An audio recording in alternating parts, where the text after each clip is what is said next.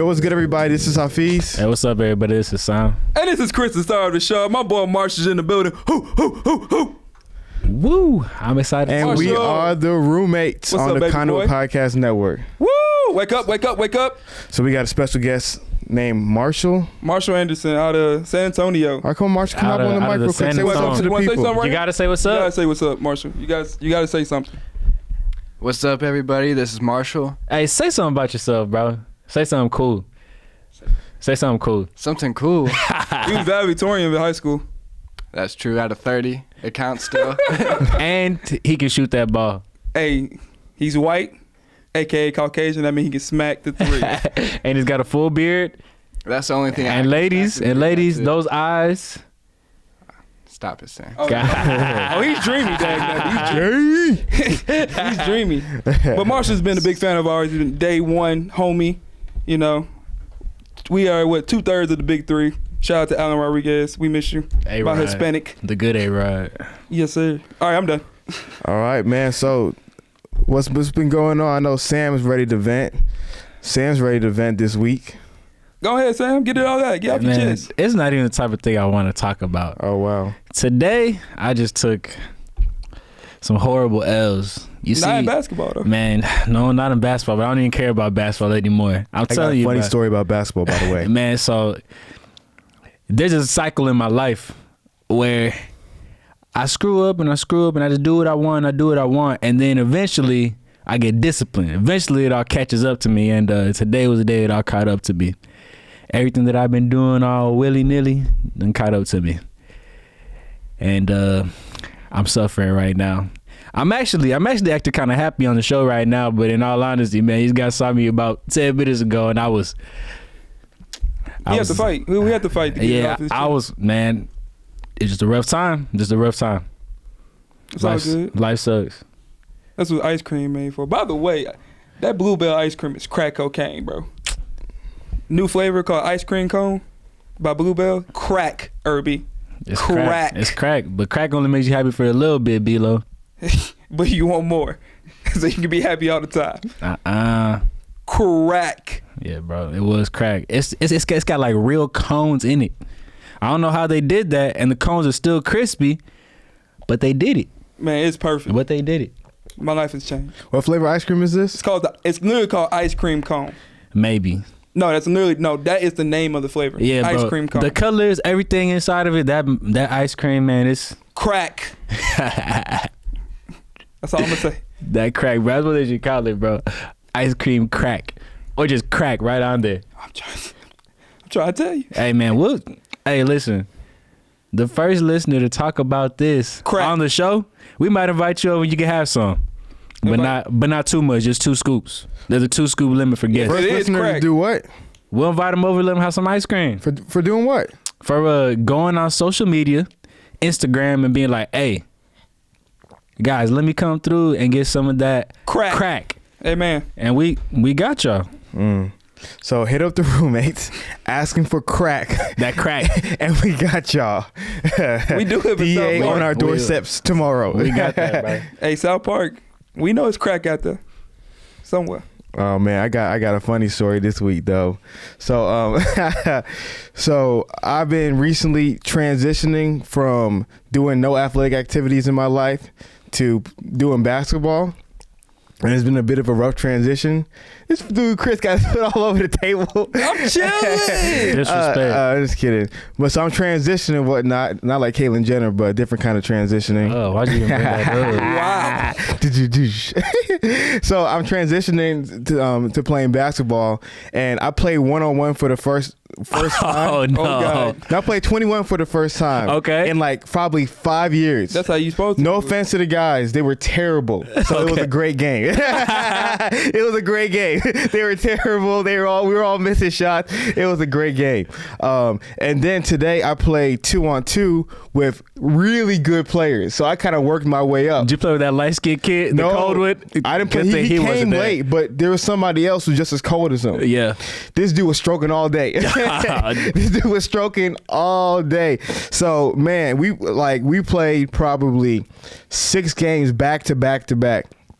And if you know anything about working out, like there's mass and there's lean, right? So I've been trying since I lost a lot of uh, weight when I went vegan. I've been working out for mass, and when, we're, when you work out for mass, you don't do cardio. Cardio makes you skinny. That's why you see all the. Never mind, I won't go into that. So you don't, you don't do cardio. Hoopers. Yeah, you don't do any of that cardio crap. And so we played six games back to back to back to back. By game four, I was exhausted so bad to the point I had to fake an ankle injury. I had to fake an ankle injury to get a break. Don't worry, bro. The pros do that as well. you understand? LeBron James. Paul Pierce. You know, like in NFL when they run a no huddle and the, and the dude just Oh, fakes a little injury. That's exactly what I did, man. And the dude's like, "Man, you all right, man?" I was like, "I'm good, I'm good." I just hopped right back up and said, "Man, you, you gotta, you gotta force it." Nah, I'm good. And I called a timeout the, during the fifth game. Man called timeout. then. and I took off my shoe and I started massaging my ankle, knowing that I was just tired. Aviz, Aviz, how old are you? Uh, too old to be doing that, God but hey, dang. it's either tell him I'm tired or to fake an injury. Oh no, bro. And my masculinity told me fake an injury. That boy Yeah. Sam. Sam, we just quit on you. yeah, I mean that's that's just who I am. If I don't got the gas or if I don't feel like having the gas, And in the first four games, Nope. I was covering the best player. And I realized there's a reason, like, I respect Michael Jordan for winning defensive MVP in his prime because to cover somebody, the best player, and to play offense is exhausting. So, yeah, so that's that's my funny story. hey, shout out to Kawhi Leonard, San Antonio's mm-hmm. finest. Yeah. Yawn. Hi, Chris, what about your week? Man, I had some of that crack and I've been it's been good. No, I've been challenged this week, man. I've been fired up. Daggum. Man, come on, don't throw the water on me. This meanie. Butt face. Move. Anyways. I got that water um, for you. I had to um like like my job had put on this presentation for us and basically it was about hard work and discipline. I realized I don't have discipline at all. Like zero self control. Mm. So I'm just like, well, d- thank you for the fire up, and uh, so I was just like, man, that's been eating at me. Like, how can I be more di- disciplined? How can I improve my, you know, well being and all that stuff, yada yada yada. So I've been challenged in that way. Um, about, I mean, I got to work the whole weekend basically. So it is what it is. I'm fine though. You It is know? what it is. Yeah, man. That's I'm- how you I'm- want it to be? I'm learn. I'm learning. I gotta grow. You know, you gotta see your faults and you gotta grow and improve on it. That's all right, bro. And the house will help coach you, bro. Will help uh, yeah, build you up as a discipline, man. I need. I gotta. Yeah, I make sure I'm out the house by like at least seven thirty. If I'm not going by seven thirty, something ain't right. Okay. We got you. Uh, Want to give a special shout out to um, Lady Cam, uh, um, the co-host of the Black Balance podcast. She showed us some love on Instagram. You We said the, appreciate the the black bounce. Black balance. the Black Balance sounds like a porno. That's what I said. I was like, what? it's called the Black Balance podcast. Oh, balance. Yeah, yeah, yeah. Bro, I was like the black bounce. huh? The Black Balance podcast. Shout her out. She showed us some love on Instagram. Oh, she did. What's up? yeah, and she, then she fine. Is she fine? And then we got Jason Joseph is supposed to send us in some artwork. It still hasn't come through. He He's said he he- got some custom made roommate artwork. I'm He's trying to tell you, to He's an he's an artist. He's an artist. You gotta give him time, right? he time, bought one right? of them coloring books and he just drew inside the lines, bro. Ah. and he wrote at the roommate. And then John Mark's supposed to be sending you guys some watches. who the cra- like what kind of watches? Nah, I Custom want, made all I want is a big face Rolly, bro. You got some custom made watches. I'm talking about Hublot, something like that, bro. Give me, Bila, wouldn't you like a Hublot? bro. John I would, Mark. I would sell that Hublot so quick. Nah, I don't need it. I'm I'm at least flex one time. Mm. What kind of watches are we talking about? Like Like he makes he makes custom made watches. shit. Like I with could take that. okay, I'll take free stuff. but I do lose watches. I don't. But that's fine. Mm. So yeah. Anything else? I'm good, Uh, Dag. oh well, shoot. I, I'll shout out Zach Markham. Oh yeah, shout out to Zach Mark. That's my OG man. I haven't talked to him in a while, man. But I spoke to him the other day. Great conversation, man. He's just really good at encouraging people, man. Pushing people forward. He just gives me wisdom. I'm young. He's a little older than me, and he just, I mean, he's taught me so much about life in all these years. And man, it was just a blessing to be He's around him. Yeah, Zach Markham. Thank you. Man, I got one more. Brandon Williams. That's my boy, man. Dang. He hard on me though. He always ask me when the podcast coming out. When po-" I'm like, bro, I'm at work trying to. Oh, shout out to Brandon Williams. He's a fan. He's definitely a fan, but he get on my nerves sometimes. Mm. I said it. He ain't gonna fight me though. I appreciate you fans, all the all the dope people. Marshall, we appreciate you coming, um, showing some love, showing some support. We appreciate every last one of you guys. Continue to spread the good news. Let people know where they can find the best hour of their week. So we can go ahead and jump right into Culture Matters. And this week for Culture Matters, we're going to be discussing Mr. Bill O'Reilly. Who? Bill um, William O'Reilly. I wonder if his name is Will or Oh, Bill. That guy, that guy's not likable. Okay. So on Tuesday morning, Mr. Bill O'Reilly and friends sat on the couch and discussed the day's news on their hit show Fox and Friends. Bill O'Reilly then went on to talk about a lady, Maxine Waters, the senior black representative in Congress. Whoa, I, I totally ran over that word. The senior black representative in Congress from California. She must be Democrat. Yes. More than likely. Yes, California. Yeah. All right, my So bad, bro. O'Reilly said he liked how angry Waters made people, and he wanted to hear more of what she had to say. So they played a cri- um, a clip, not a clip. She's uh, never mind, never mind. so they played a clip from Maxine Waters, and here's what Maxine had to say. She said, "We have suffered discrimination. We, I'm assuming, means black people. We suffered isolation." and she went on to say a few other things. After watching that clip, O'Reilly said, I didn't hear a word she said. I was looking at the James Brown wig. So I was too busy looking at the James Brown wig. His friends laughed in the background, ha ha, he he, continued to um, talk about a little bit, and then all of a sudden the internet hit. And the internet went off on Bill O'Reilly like it usually always does. And a lot of people were up in arms and frustrated and really angry about those comments, calling Bill O'Reilly a racist, saying he was very insensitive, saying he was sexist. Oh. And so we're gonna go ahead and spend these next couple of minutes talking about these comments. I want to know what you guys think. Was it wrong? Was it out of bounds? Was it racist? What is your opinions? Go ahead, Sam. Wow, I always got to go first. Bill O'Reilly should have known better because Bill O'Reilly has been in trouble before. Bill O'Reilly was that guy uh, a few years back that Ludacris wanted to fight because he's like at a comedy club and he felt that it was okay to say the N word multiple times. Bill O'Reilly, he's he's like a famous troll. Bill O'Reilly likes to piss people off. He likes to have controversial opinions, and he likes to challenge people, which means argue with people a lot of the times. So, uh, I mean, Bill Riley, I'm I'm I'm not really a fan of him, but he definitely should have known better. Uh, you say stupid stuff and people call you out for it. He probably wasn't even really sorry to be honest, because he did apologize like a day later for saying that about her, but he definitely meant it. Now, whenever I was watching the video, and when yeah, when, whenever I was watching the video, because it was just Bill O'Reilly watching it first and just reacting to it, he was he was mouthing things like "right on." He he genuinely enjoys this woman's her like how how lively she is and how much she believes what she believes in. But I think he was it was out of line to discredit everything that she said and point out her hair, and then compared to James Brown of all people. Somebody said it was a compliment. uh, James Brown has good hair. uh, James Brown. I don't know if that's What? a compliment, bro. I don't know if that could ever be a compliment to just be like, "Oh, this lady's over here speaking something real, real passionate," and then he's like, "Oh, I can't pay attention because your James Brown hair is." Is mystifying me, and I can't hear the real words that are coming out of your mouth, bro. Like she, she, she's a woman, and she wants respect. Living in America. bro, how, how much pride do you think James Brown had in that hair? bro, that, man, bro, that's all product, bro. Yeah, I didn't know. I didn't know hair could do that.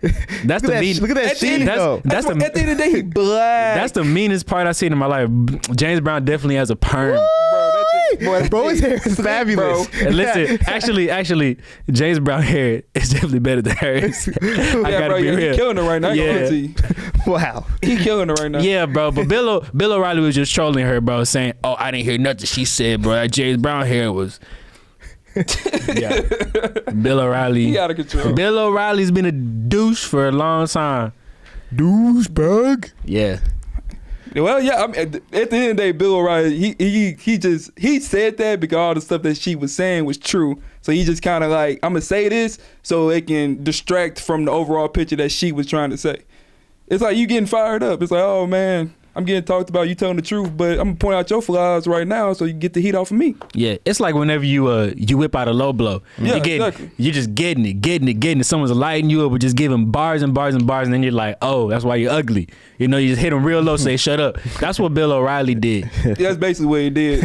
he, he literally just came. He just fired her up just so he get the heat off himself because he was. I mean, she was she was speaking that truth now. Not gonna lie though, Bill O'Reilly, if it was a roasting competition, Bill O'Reilly, he'd be one of the top dogs. he'd be one of the top dogs. he don't come- care about your life. Come on, bro. So do you guys think what he said was racist? Racist? Oh Yeah. man. They said it was Racist? racist. They said it was sexist. Racist. Cause you know how she hit him with, "I'm a strong black woman. I would not be easily intimidated." Like, Wait, I, I mean, Strong that's- black women love when you's a strong black woman. Yeah, they love saying that. But I, I think she was just saying that just so like like I'm gonna ignore that comment because like at the end of the day, what's more important is what I was saying, not what his comment was to me.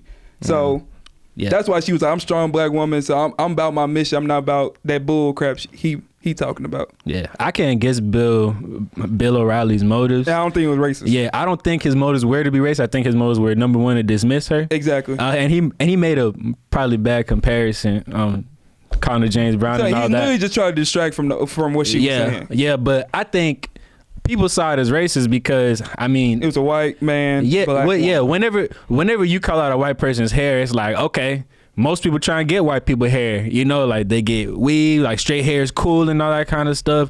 But our hair, we've been we've been called names for so long, like oh your hair is nappy, oh your hair is this and this. So whenever whenever she makes fun of his hair and, and compares to James Brown hair, it's like it's it's not just a joke.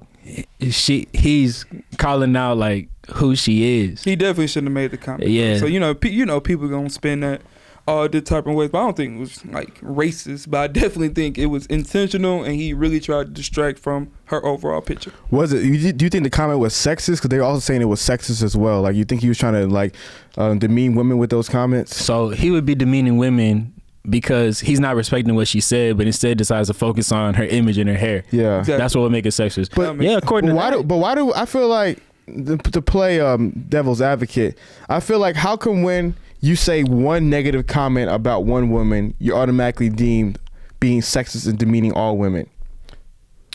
hmm. You know, You got a point. like he could just be a jerk making a jerkish comment about a human being.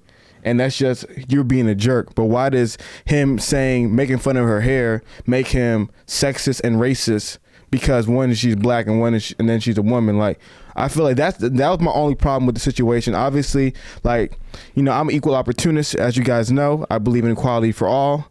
You know, women and men.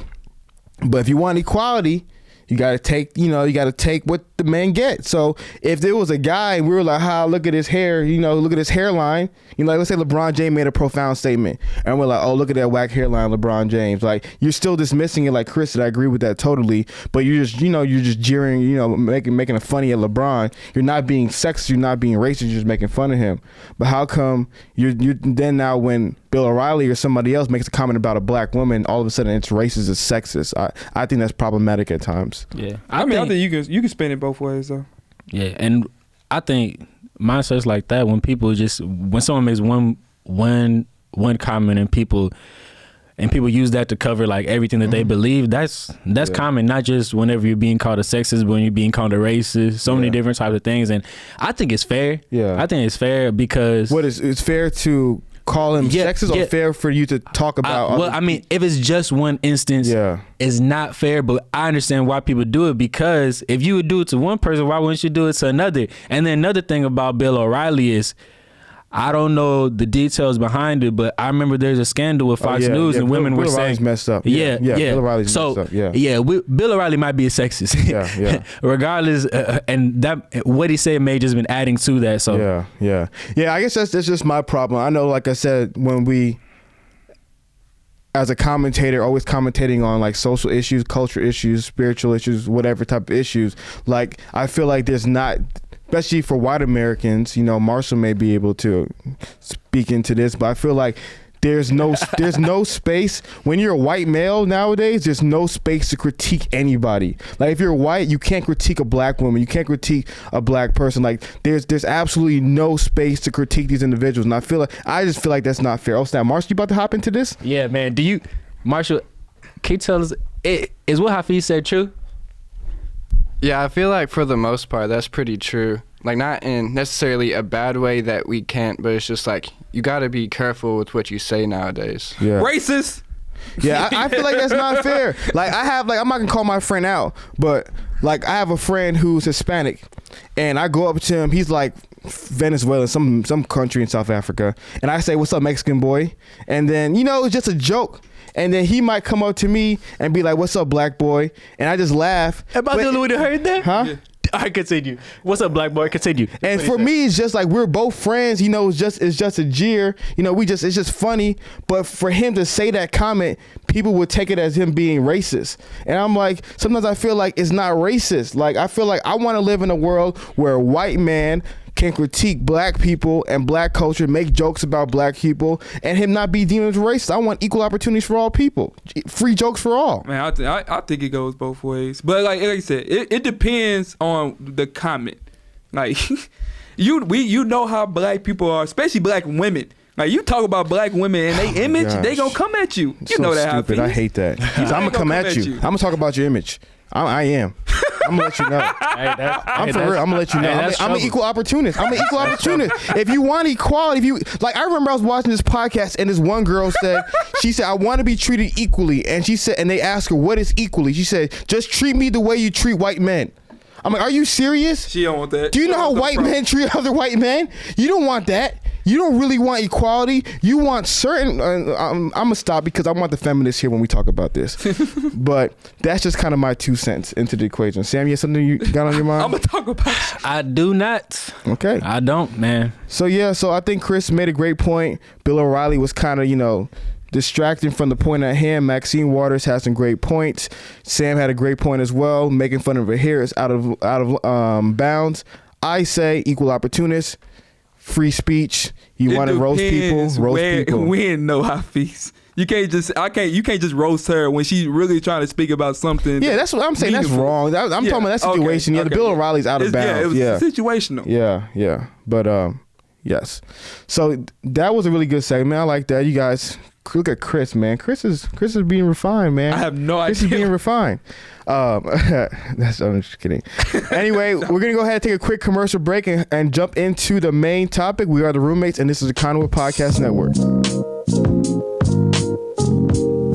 Okay, we are back. We are back. And this week we have a very, very special guest joining in for this week's main topic. Uh, we are joined in by the one, the only, my uncle, Mr. Sho Baraka, or as I like to call him, Uncle Sho.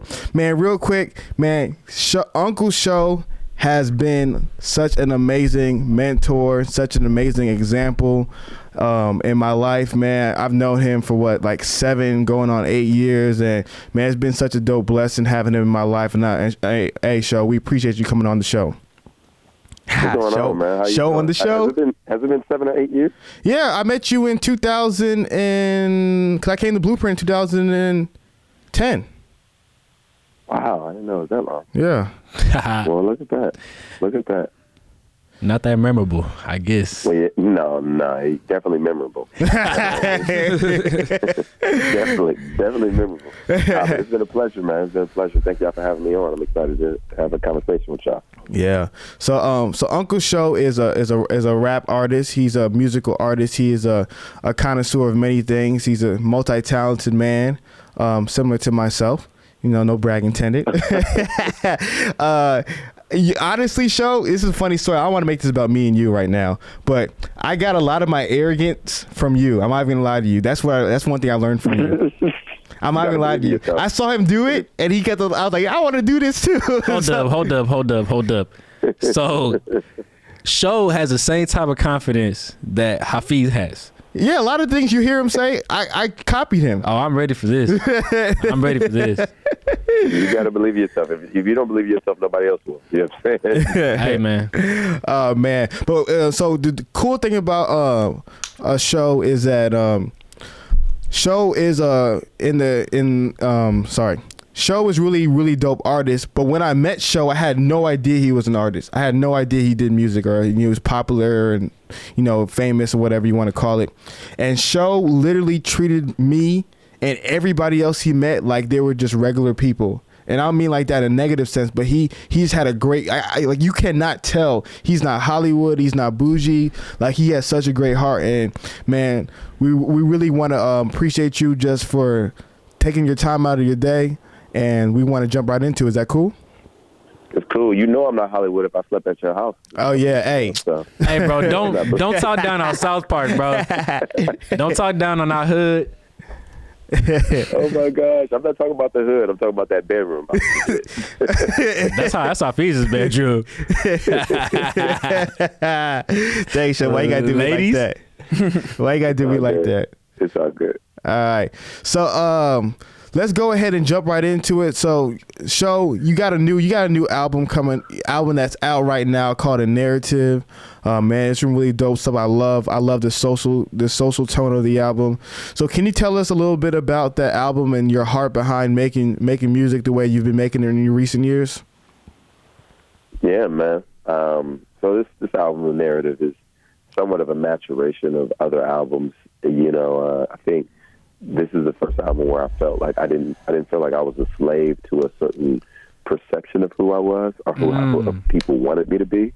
Um, whether it was they wanted me to be this this popular this pop culture Christian, or they wanted me to be this angry black man, or they wanted me to be just this Nigga guy Island.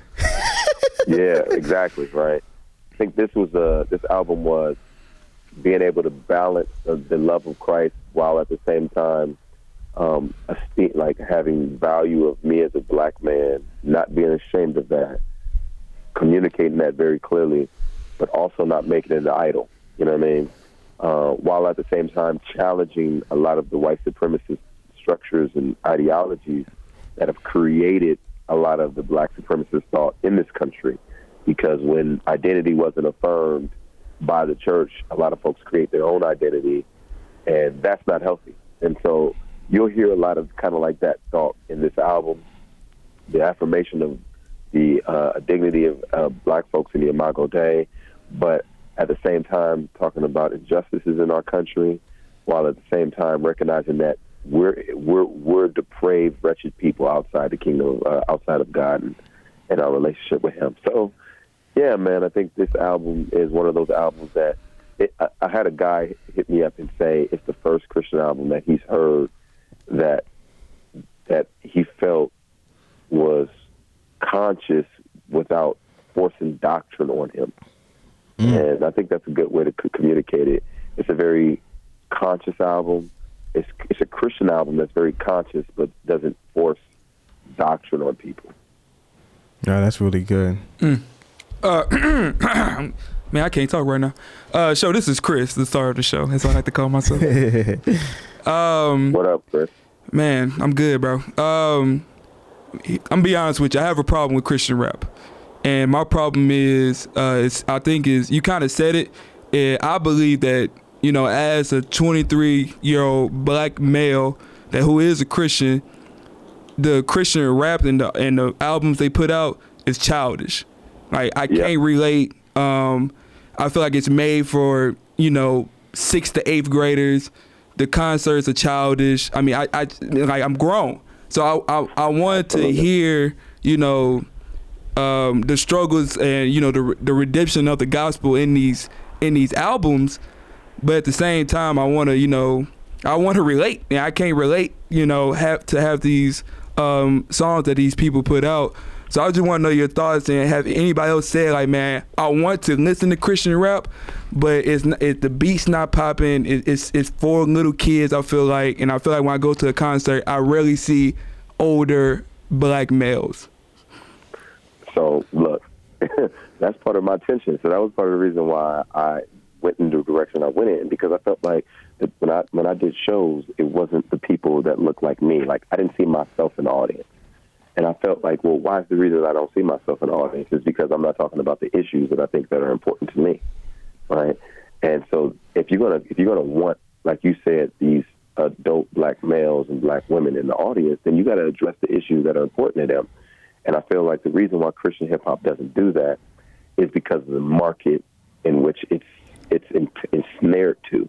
Think about where they make most of its money is in white evangelical church circles, and if this is the if this is the context in which I'm in, then I have to make music that is, I guess you could say, malleable to those types of folks.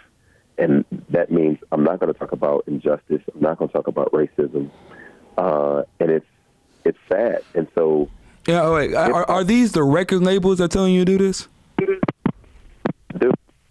boogeyman who's sitting around and saying, "Hey, you have to do this," per se.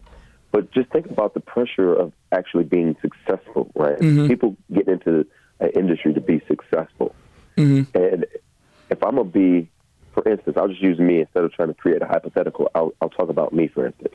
My my second album was the most successful album I've ever had, Lions and Liars. Um, now, I, I talked about some controversial things, but for the most part, it was a very pop album. I had songs that were like rock and roll. I didn't really, there wasn't a whole lot of offensive stuff. There was a couple songs that were mature, but my third album, I began to talk about racism, and people thought I lost my mind. They were like, "What happened to you, Sho? Like, this isn't you." Um, and then I, I began to lose concerts. I began to lose opportunities, and I began to get protested at shows because of songs like Jim Crow, which talk about, which has a line "Nigga Island" in it. Um, and so, if you want to be able to be successful within a market, you have to play the game. You know what I mean? And I think the problem is, we recognize that for individuals who are young African American males and middle aged uh, African American males and women who make music that is glorifying God, but yet want to deal with issues that um, that our that our neighborhoods are faced with. You're probably too Christian for mainstream music, but you're too rough around the edges for the CCM market. And so, where do you go, right? And so, this is why we have to start creating our own institutions and our own lanes, so that we don't have to feel like we're compromising our views and our values. So that's a whole lot. Um, but hopefully that answers the question. But so look, my concerts now are grown. They're adults. They're, most of them are in places that are like bars. Uh, I do. I still have shows in churches, but my song. I have a song called "30 and Up." Like, obviously, that's not a song for you know young white kids. you know what I'm saying? Mm-hmm. Like, Yeah. so though I don't have a problem with young white kids coming to my show, and I don't have a problem with servicing them, but the reality is, is I recognize that there's a particular group of people that I'm trying to reach, that I make my music for, and if and and, and the only way to effectively reach those folks is to talk about the issues that I think are pertinent to them. Mm. Hey, I just have one more question. Then I'm I'm done talking. Can you, for the the Christian rappers fans out there that want to listen to it, can you like list you know some names of some artists that that are thinking like you that are meant for uh, young black men and women um, that have the same ideals as you as uh, the music and audience that you're going for? Because I know, like for me, I'm a big fan of John Givez. With Sam put me on. Thank you, Sam. Uh, but can you list some other uh, artists uh, that's similar to you? Oh man, that's, this is not fair, bro. Because if I don't name somebody and somebody listens to this interview, Hey, they hey, don't feel like. hey, bro. We we we feel we try we Houston's hottest podcast, but we ain't that big. You feel me? Um, so there are a lot of folks that I'm sure I'm gonna miscatch, but I know dudes like Thi'sl, right? Thi'sl talks. Uh, Thi'sl's a dude. Now, this is the thing: you may not vibe with their style of music, but if we're talking about just content, and Yeah. these are the types of dudes who talk about real issues and they're authentic about the issues they talk about. I think guys like Thizzle, um, I think guys like Propaganda. Uh, if I can be really honest with you, I think now Lecrae's starting to become that type of person in his newer stuff. Okay. Uh, before, I think that you know there was. Uh, you ain't got to talk about it. I already Yeah. know. all right, all right, we ain't. Got, I said you ain't got to talk about Lecrae. I already now. Like, Okay, so yeah, you we, go. we get it. So, Yeah. um, there, there- there are other cats who aren't as popular. Um, Like the Shai Linnes of the world. nah, Shai Linne definitely. He trash. stop disrespecting Shai. I was like, I was like, bro, I thought Shai Linne go hard Right. sometimes. Don't disrespect him like that. That dude.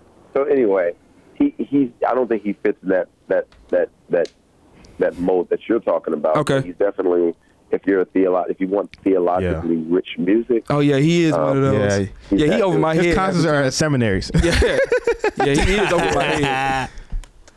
and that's cool. And, Yeah. that's, and this is the reason why this answer is kind of hard, is because there are people who fit certain pockets of society and they do it very well. And Shai is that dude who's going to make rap music for the the theological, the, the, the seminary student, and Mhm. are people who love to wrestle with the deep truths of Scripture. And we need that.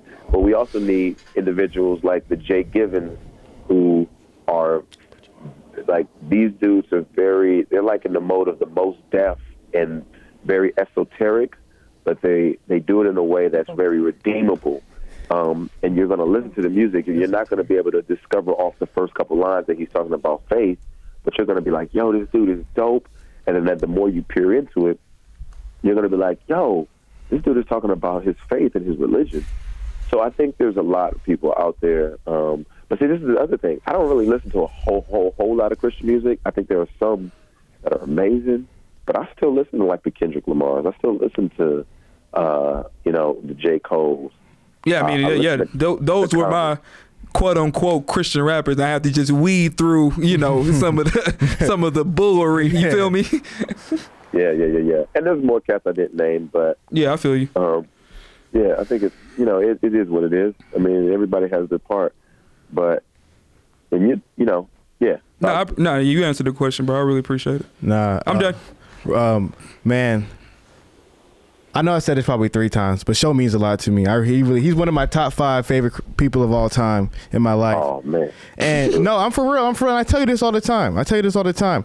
But because honestly, most of what I do today, like I'm influenced by like a lot of Sho's worldviews, right? Because I remember man, I was working at a church before I got fired from it. I'll talk about that maybe one day in the future.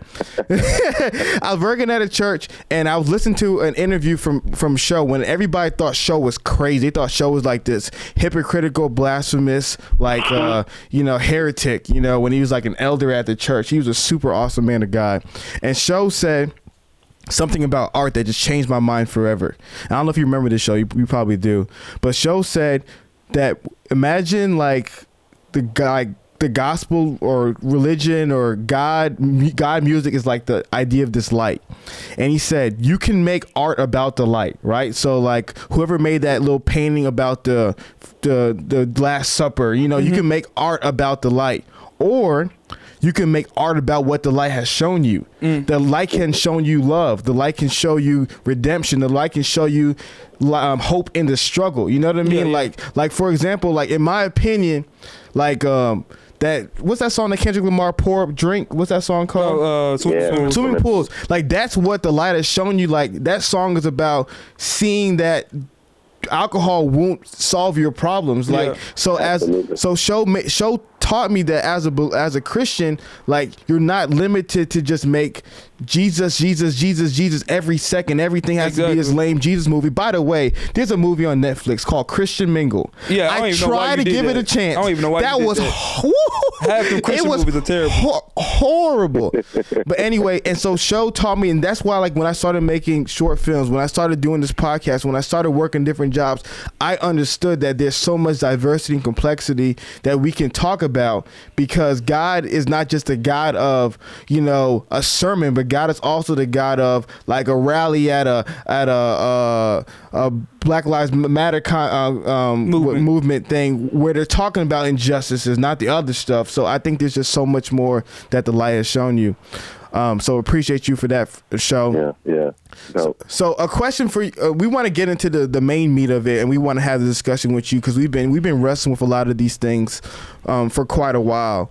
And uh, Chris and Sam and I we've been we've been finding a lot of issues with um, you know connecting with churches because we feel like a lot of churches nowadays, especially evangelical ones, they don't really address issues relevant to the African American community, you know. And so while we want to while we, we while theologically, you know, and the and the missiology of the church, like this idea of going, making disciples, loving, serving the needy, and all that stuff, like while the theological principles we agree with, like the practical and social social principles we don't agree with, um, we don't see it being like pro them, them being proactive about it. So I mean, why do you think there's a disconnect between most churches and like activism, especially when it comes to like minority, especially African American communities? Well, that's something that's been systemic since you know um, the. In, I mean, it started in Europe with with, uh, after the Enlightenment, and then you got Immanuel Kant who teaches dualism, and the church has been affected with this dualism, where our faith shouldn't impact every other area of life.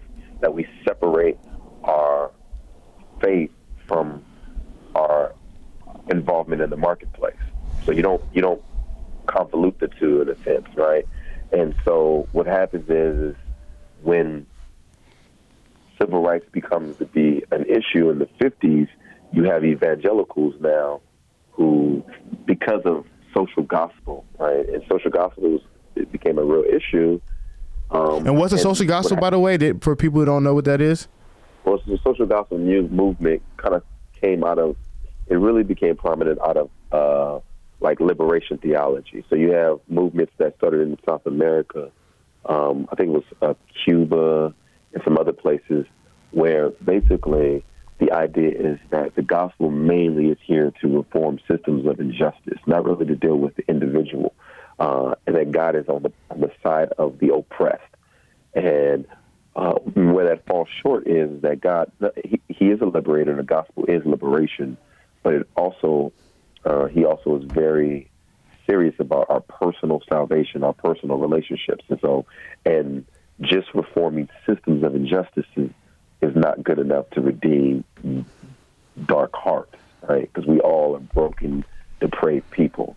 Um, so the problem was is because that became such a pervasive message, the evangelical church kind of just said, you know what, we're going to just drop the whole idea of social gospel altogether or social justice. And so this is why you found so many people not partnering with Martin Luther, uh, Martin Luther King, the Southern Christian Leadership Conference, because they felt like, and this is what Martin Luther King's letter to a Birmingham from the Birmingham jail is talking about. These white evangelicals are telling him to stop being a divisive individual. Just wait, justice will come. And Martin Luther King saying like, this is not the this is the gospel. Like we are we are people who who are um, who are living by the word. And uh, I'm sorry, I got distracted for a quick second. Um, you do that a lot. He's, challenge, he's challenging them. He says because this is the problem. You you are in a, you have a posture of privilege, and only people from a posture of privilege can say wait for justice. Mm-hmm. But the gospel asks that it it, it it it it expects us to act now, right? And so that has been the church for for for decades, and so we're still in that. Where today you'll find people who believe that God or the Bible doesn't speak on issues of justice, right? Because they just believe that's issues of justice uh, have nothing to do with individual salvation. And what folks like myself and folks like you guys understand is that the gospel doesn't just only have personal implications, but we believe because people are broken, they operate in broken systems or they create broken systems, right? So let me preach real quick for a real quick second. Go ahead. If we if we understand that God created us to reflect him, right? In the Imago Dei, he created us to reflect him individually we see that in Genesis 1, but we also see in Genesis 1 that he made us to have relationship with one another, right? But then there's something that happens in uh, verse 26 to 28 where he says he also created us to be cultivators and creators and have dominion over the earth. And all this is perfect. Well, what happens when sin enters the picture is that not only our, our, our image is fractured and our reflection and our relationship with God, but it also takes our relationship with one another but the third thing, it also it also affects our creating and our cultivating. So that means not only do we have bad reflection of God, who who we are in God, we have bad relationships with one another. That means we create broken systems. And so, if we believe that the gospel has personal implications and and, and Jesus restores our image of God personally, and He restores relationship with one another. That means He also calls us to restore and redeem the systems that we created that are broken. And this is where the gospel is very complete. This is where the gospel speaks to, but there's so many people who don't believe that. And so uh, this is where the, the, church falls short. And uh, I, I, I, like to call it what it is. It's, it's just an incomplete gospel that most of these churches are teaching. Mm. Well said, Mr. Sho. Um, crazy thing is, I mean, it seems like you've been dealing with this for a long time, but uh, this is something new for myself and Chris over here. Yeah, this is something new for myself and Chris over here. Just really. That's Sam. Yeah, this is Sam. This is Sam. I'm the one who hasn't spoken yet. oh, what's going on, Sam? Oh, I already thought it was just two people. Okay, nah, bro, it's the third. The third. But yeah, uh, Chris and I, this is something we're just starting to see. Uh, we, I haven't been a Christian for a long time, and uh, whenever I first heard the gospel, whenever it's given to me, it was just an individual type of thing. Uh, yeah. It was about my own spiritual growth and things like that. And for a while, that sufficed me. Whenever I was being discipled, that sufficed me. Whenever I was following along someone else, but over time, everything that I was doing had to become personal. It had to become my own. And I went out into the world and I kind of started to test what the church was and try and be a part of these evangelical circles. And I felt, I guess I kind of felt incomplete. I felt like I wasn't served. I felt yeah, like an yeah. outsider. Yeah. And, you know, I came to people to talk about it and things like that. And what I what I heard was what I heard is just kind of what you're saying right now, but I kind of didn't understand what it was. I remember this summer in July, uh, whenever Alton Sterling, Philando Castile, that kind of thing happened. I remember me and my brothers, we just we just sat in our house silent, mm. didn't know what to do. And then I went to church the next day and nothing. It was silence. It was it was silence. Maybe the worship pastor said a word like let's pray for the turmoil in our country and man, I felt like immediately I felt out of place. What am I what am I even doing over here? Um I felt uncared for, just so many, so many different things. And uh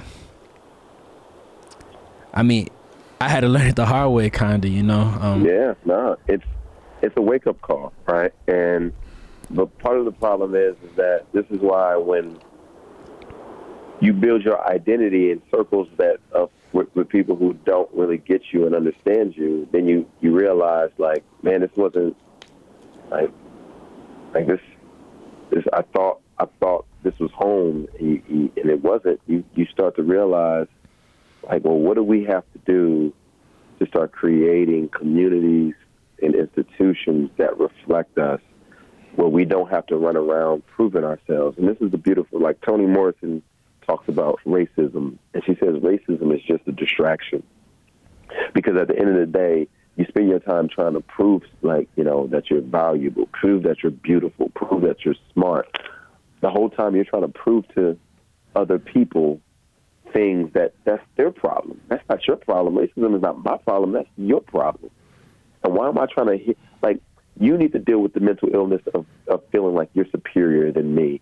And this whole time i've been trying to prove that i'm this and that or that. I haven't gotten anything done. So now granted you look through history, what have we done in this country? We've consistently tried to prove our humanity so that we, we move into their communities. We want to integrate into their systems. We want to prove to them that we belong in your system. While, at, while, while doing that, forgetting that there are communities of color that are suffering by, by realizing that our institutions are suffering. And I'm not pre- preaching separatism in a sense, but what I am saying is Stop being distracted by trying to prove that you're hum- that you're human and that you have dignity, and realize, well, you know what? How do we begin to to to preach to the issues and the needs in our community? How do you, how do we begin to build economic structures in our community? How do we begin to start to teach that the dollar should last in our communities more than just seven hours, but like the Koreans, it lasts 21 days, but in our community, it lasts seven hours. That's something that we have to solve. White people aren't going to solve those issues for us. That's something that the church is going to have to begin to solve because the white churches aren't going to solve because they have issues of their own, right? And if they're going to if they're going to solve problems, they're going to solve their own problems.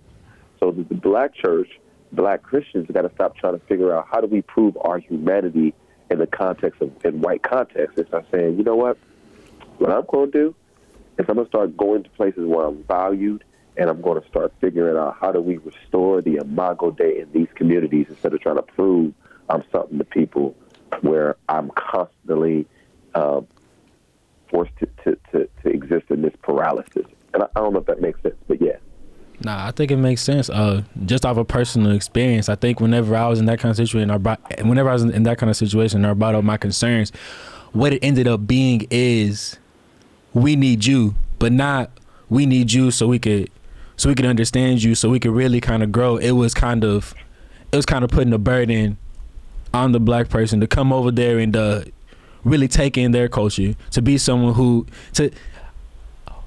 What we were there for was kind of it, Yeah. I mean, te- technically, it was to prove our worth, so that other people could understand, and maybe something could change because of that. That's a lot And the great and the, the thing is, is that some of us are called to be that missionary. I mean, it's like it's like a Paul being called to the Gentile. Um, but I feel like over, over it's been overwhelming thing in history that most folks have exist like a lot of us have tried to exist in those circles. Now, um, this is the other thing when we're when we're in those circles, like for individuals like you, when you're when you're asked to be in there, the problem is is when we challenge those structures and systems, they're not they're not very welcoming. Uh-uh. You know what I mean? And so this is the hypocrisy of asking to be called into a circle. Don't don't ask me to come here and speak to this institution, but when I do it, you have a problem with the things that I share. You know how many times people ask me to consult on their church issues and race reconciliation and I and the first thing I usually start with is, well, you need to start hiring African Americans. And they say, nah, that's a little bit too much. That's too radical. They don't necessarily say that, but they pretty much by say, they say it in their actions by going to other issues. And it's like you guys, you guys, the way America has progressed is through power, and you, you, how about you use your power and privilege for the benefit of other people instead of continuing to progress through power for your own benefit? Mm. Yeah. And Man, something that you said stood out, and there's this thing called Kairos, and it's like this idea of like these these moments in history or moments in your life Yeah. that happen that you never forget.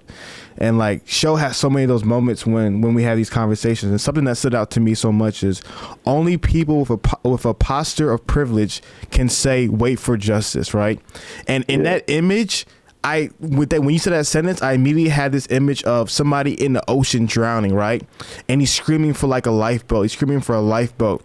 And then you have a group of people on a like cruise liner enjoying themselves and saying, "Oh, the boat is coming. Just wait. You know, just wait. In due time, the boat will come. You're okay. you know, like because you're okay. That's why you think it's okay. But if you were drowning, you wouldn't think it's okay.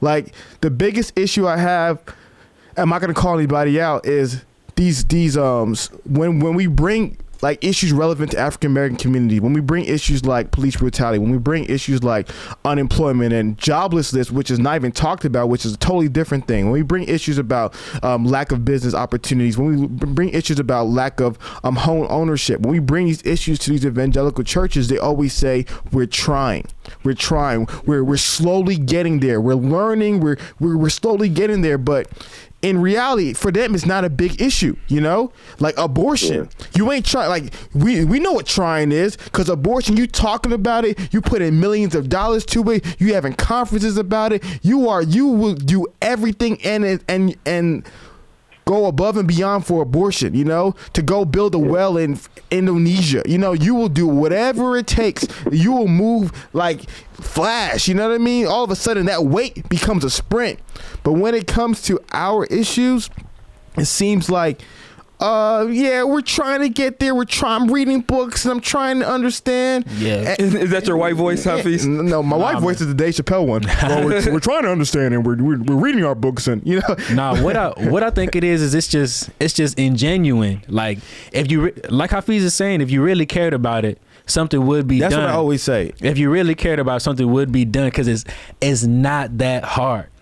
It's not Yeah. that hard. I mean, Well, it's it's it's you know we think about it, man. Like, and we all struggle with this. Like, think about if you've had power and privilege for centuries, and then all of a sudden you recognize, like, man, the only way for for another people group to advance is for me to say, you know what, I recognize I have power and privilege, and I'm going to give it up Yeah. for the benefit of other people. Psych. Fighting for abortion, fighting for abortion doesn't. Have, you don't have to delineate power. You don't have to dismiss power. Building wells in another country, you don't have to give up your power. Those are those are great things, and I love those things, and I will continue to hope that that, that churches do those things. But you don't have to give up your privilege and power to do that because that just takes a service project, right? Um, but what does take power and privilege is to say, you know what? These systems that we created have intentionally benefited us for hundreds of years. And I believe that God is grieved by this.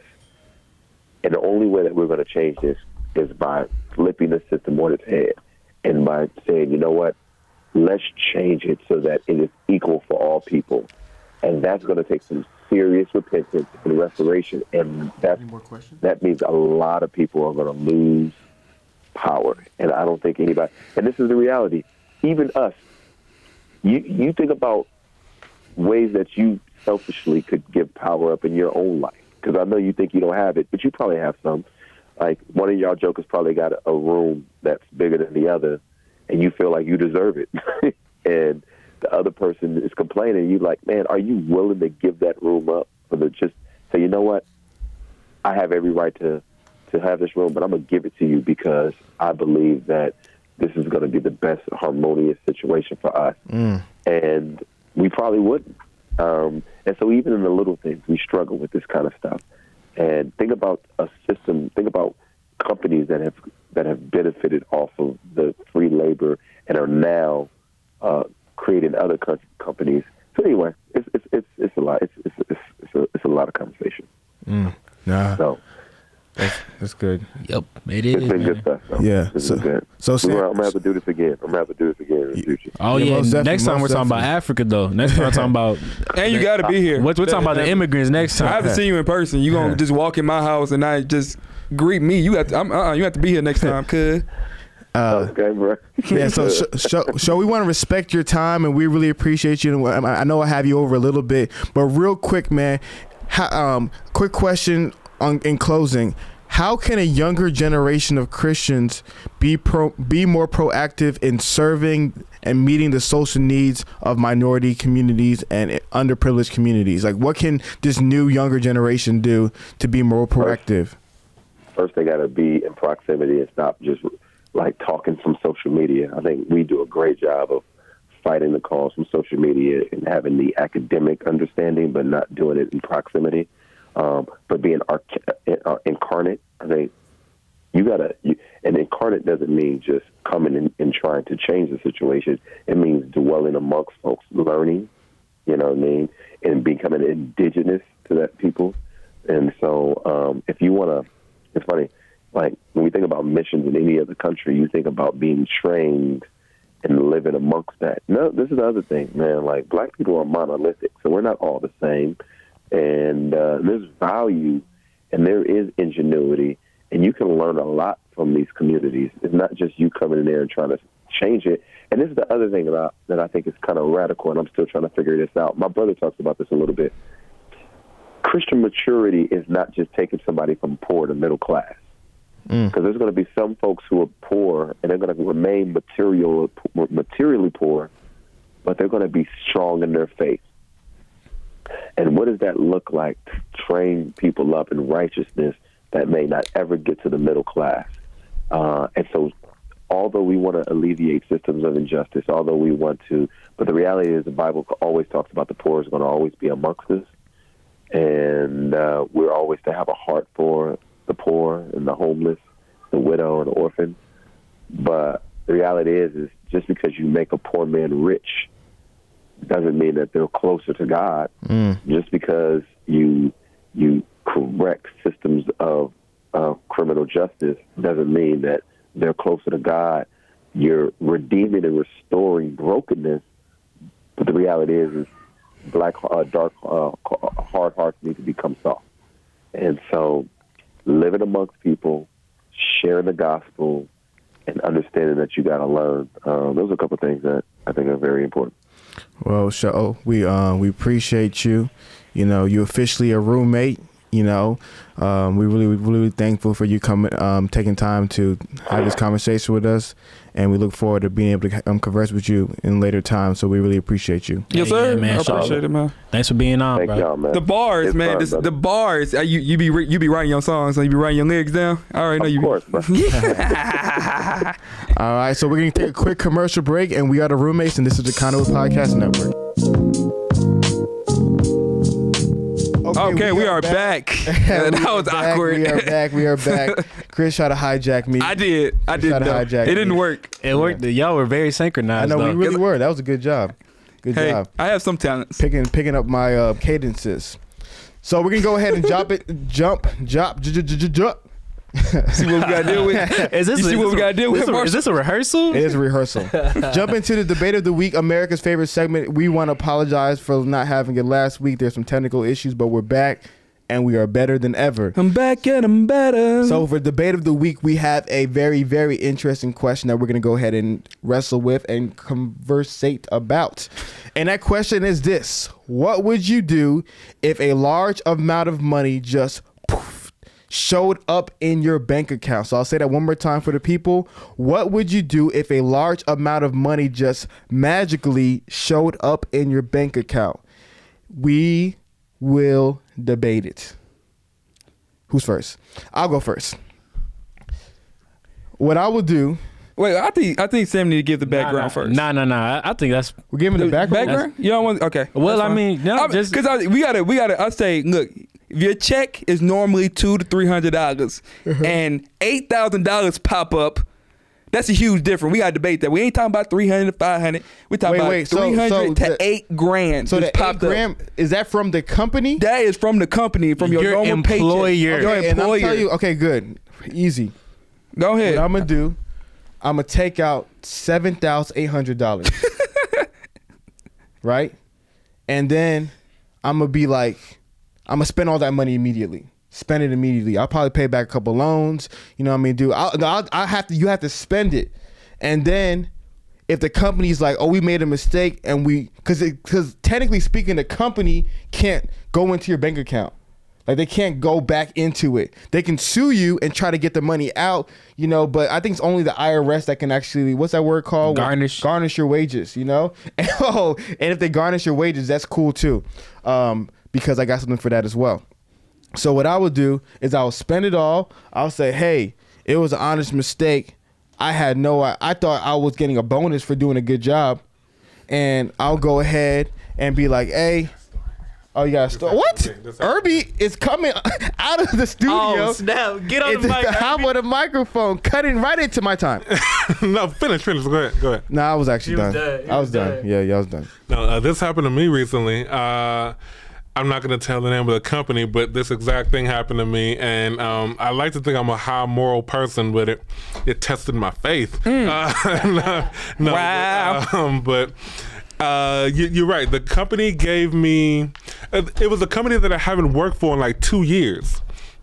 And I was looking at my bank and I just randomly saw like eight hundred dollars from I'm like, what for my bank account I never even use anymore.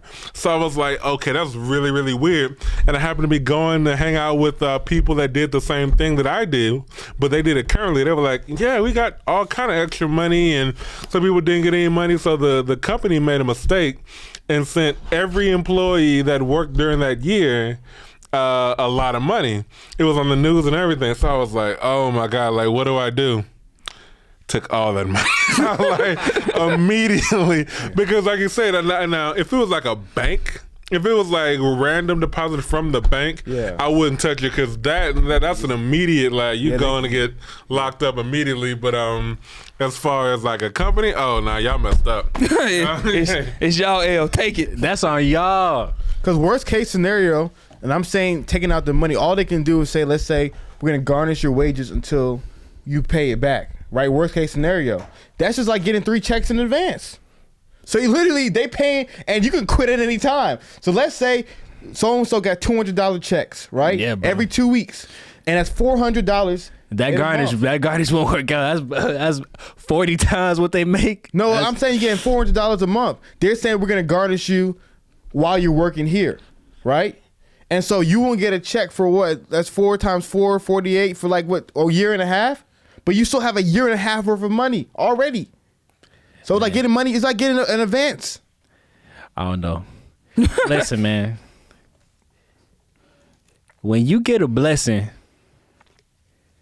who are you to just deny it like that? Mm. If money falls out the sky into my lap, you think I'ma just be like, "Hey, God, you can have this back. I I don't want it. I'm I'm straight." Nah, I'm taking that. I'm taking that and I'm running with it, and I don't care about the morals. Is it morally wrong? um, hardly, Hardly, barely, it- it- barely. Come Come you have to ask. It's morally wrong. No, come on, I'm just saying, come on, no. come on, It's- guys, it's- come on, guys. I Like, don't it, think it's morally wrong. like it's It's definitely morally wrong. you screwed up. I'm gonna be honest. like that's like the t- the teacher ac- accidentally giving out the answer key to the test, and y'all use the answer key. and Y'all made a hundred. No, that's the cheating.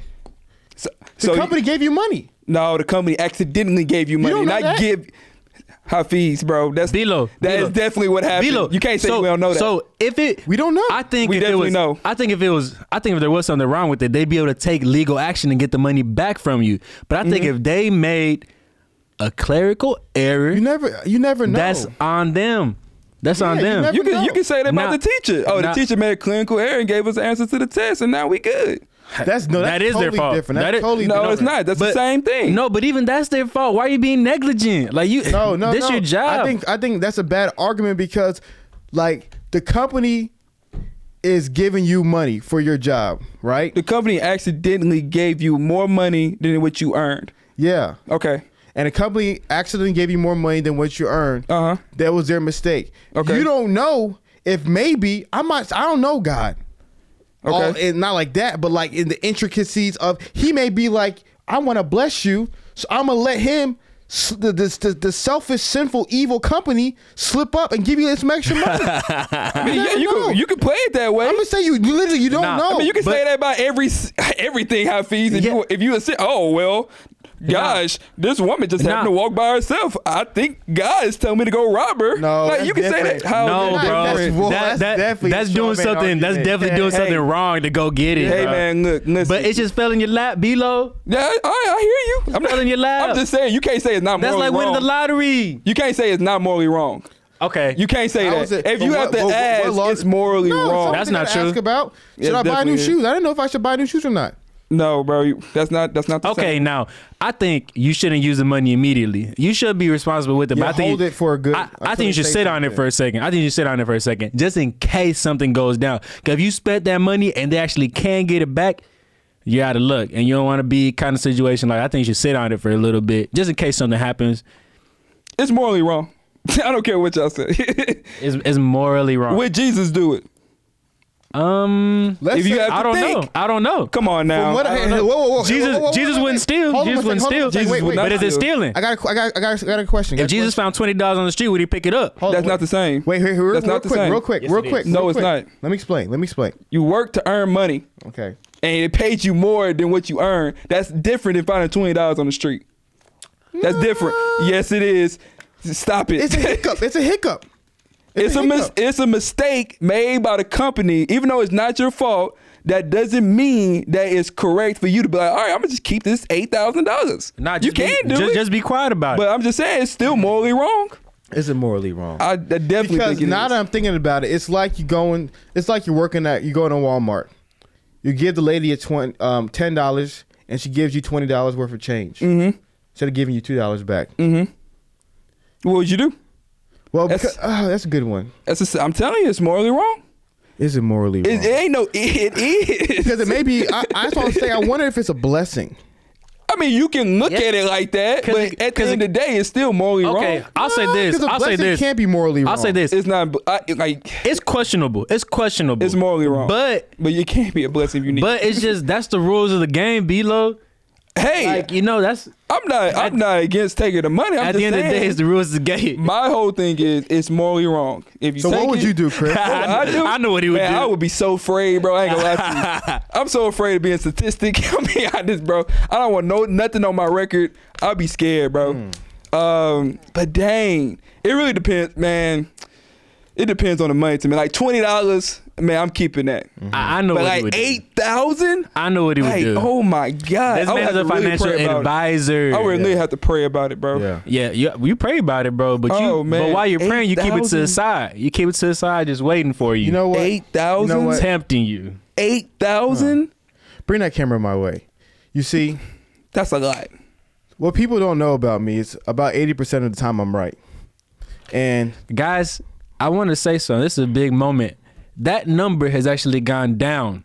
If you rewind No, earlier in the show, been 80. Oh no, no, I it's think always it was been 80. below. It's always been below. 80. Can you keep it's that always me been 80. Hasn't it been in the 90s I before? don't. I Never. don't It's always been care. 80. You Just can let me. ask it's- anybody. What- just let- whatever, just let's go, let's I don't go. care. I'm gonna Just let text him my prove his friend real quick, and we're gonna we're gonna. That's fine, Hafeez. I'm gonna say how Hafeez, you're often right. I don't care. I don't care. I don't care. So, and the reason why I'm right almost 80% of the time, here's why: because I am open to listen and to have my beliefs change Changed. when they're wrong, and to be honest.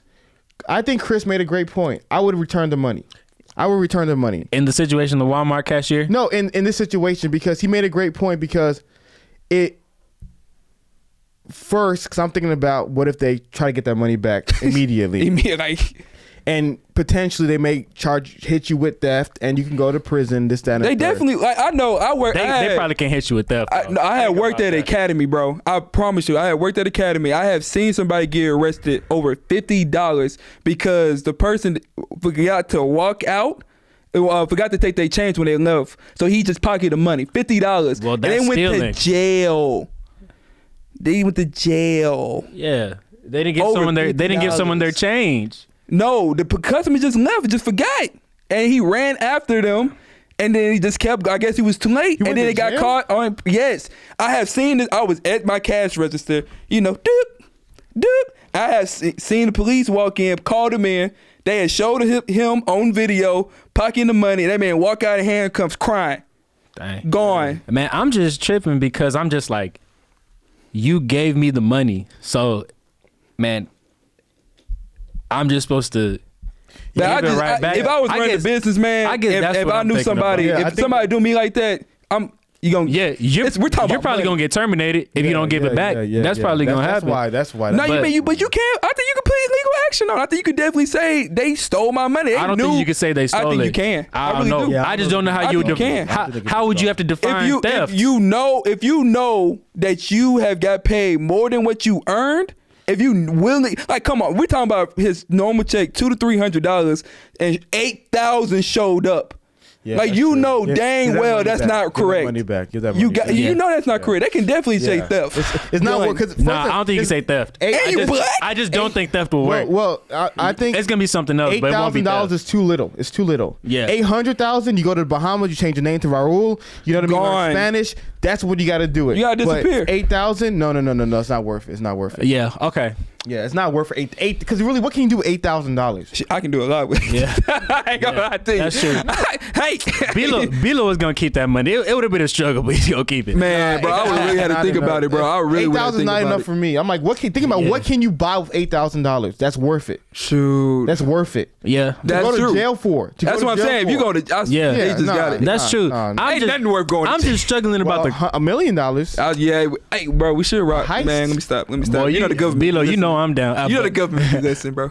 But I'm just, I really, guys, I, I understand the moral, the moral, the moral sense of the argument. Like It's morally wrong. it's, it wasn't supposed to be there in the first place, mm-hmm. and because of that, you should give it back. But I'm also conflicted because I really think that if they put it in there, it's not my fault. I give you that. Definitely, Yeah, I give you that's. that. I guess that's Yeah, just it's, where it's I'm not at. It's not your fault, but I think Chris made a great point that it is your fault because you knew You know, dang that that well. money was over and you kept it and you didn't say anything. You know- you know how much money you get You. paid. you know, you know how the courts go. Oh yeah, them lawyers will get you. oh yeah, but you're not going for theft though. You're going for That's something fine. else. I yeah, mean, you that's go, fine. you're going for something else, or you might just get terminated, but you're not going for theft. You still gonna take an L, Marshall? It don't matter. So Tell me, if you put money in my hand, you can say like, if you gave me money, you could be like, give that back. You're stealing from me. no, that's different. you That's- can't. that's different. That's different. Giving you money Yeah. is not the same as you working. You earn money. Yeah. And you get overpaid for it. Shoot, a hundred thousand times more. Yeah. So heck no, No, that was a really that's really dope segment. That's a really dope segment. Um, we're done. we are finished. Yeah. I was going to tell um, Showy he's officially a roommate, but he already left um, the line. So as I said at the beginning of the show, this is Hafeez. Hey, this is Sam. And it's what? This yeah, he's he's not Sam anymore. He's Sam. You can't just switch call up him, names Don't like call that. him Sam. Bro, he's I, Sam. I kept it real with him the whole time, bro. Yeah. But I'm just, I'm just tired yeah, of going by the fake name. he's Sam. And this is Chris, the star of the show. And we are the roommates, and we are on the Conduit Podcast Network. And this has been the best hour of your week. We want to say thank you to all of our fans. We appreciate all your comments and messages. Please, please follow us on iTunes, SoundCloud, Google Play, Stitcher Radio, Facebook, Twitter, and Instagram. You can search us under the Roommates Podcast. And hey, if you like what you heard today, you guys know where I got that from? And hey, You know where I got that from? I have got no that from. Zoom. You remember that old PBS show Zoom? I thought you talking about like, that little and Boosie hey, song. If you like what you see, turn off your TV and do Oh, it. okay. Zoom, Zoom. I didn't Okay, watch. I remember that. That's what- that's I didn't watch that- I thought you talking about Lil But that, Boosie. but that wasn't hot though. Zoom wasn't Zoom. hot. Zoom, wasn't, it wasn't hot like that. Zoom. Marshall, come on, man. Zoom wasn't hot like that, Zoom. bro. Zoom wasn't hot. like It wasn't hot What? like that. Zoom. Oh my God. Zoom. It wasn't hot like that, Anyway. bro. Zoom. Shout out So- Lil Boosie, man. Share the podcast on your social media. Be our ambassadors. Marshall, appreciate you sh- um, coming, um, showing us some love. So let the people know where they can experience the best hour of the week. We are the roommates, and this is the Conduit Podcast Network. Goodbye.